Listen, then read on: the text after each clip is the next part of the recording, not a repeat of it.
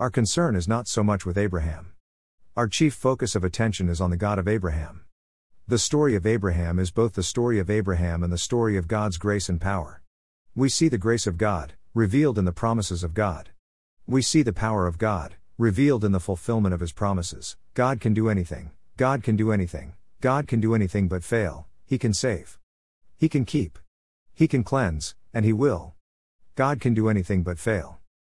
God's promise to Abraham has three parts A. Personal, I will bless you. B. National, I will make of you a great nation. C. Universal, by you all the families of the earth shall be blessed. As the fulfillment of God's promise moves forward from Abraham to Israel to Christ, we hear God's word speaking to us I will bless you, saved, kept, cleansed.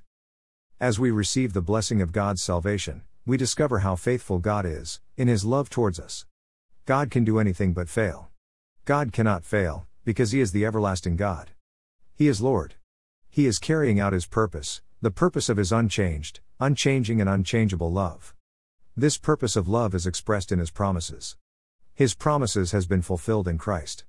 His promises are offered to us today.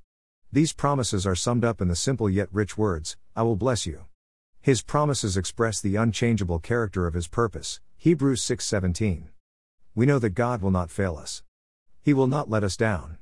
He will not forsake us. He will not leave us. We know this not only because of the promise given to Abraham. We know that God is faithful, in his love, because of the cross of Christ, the sure and steadfast anchor of the soul. Hebrews 6:19.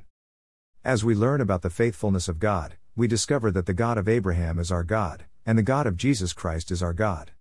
We find ourselves drawn to him. This isn't a superficial and shallow attraction.